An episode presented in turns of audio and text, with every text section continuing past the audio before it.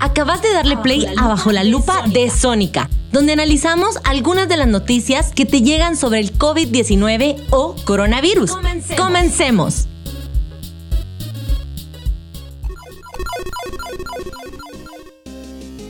Una imagen que circula en redes sociales asegura que los italianos son el número uno en muertes causadas por el COVID-19 debido a que salen a cantar a sus balcones y ventanas mientras guardan periodo de cuarentena afirmando que médicos chinos habían dicho que esa es la forma más rápida de contagio. Esto es falso.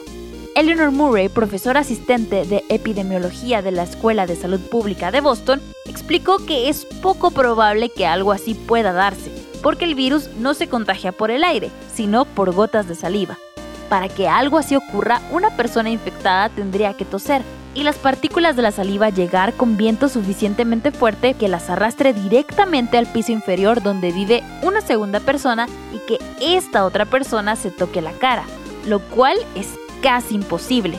Sin embargo, personas enfermas deben evitar realizar esta actividad y utilizar mascarilla para interrumpir la transmisión.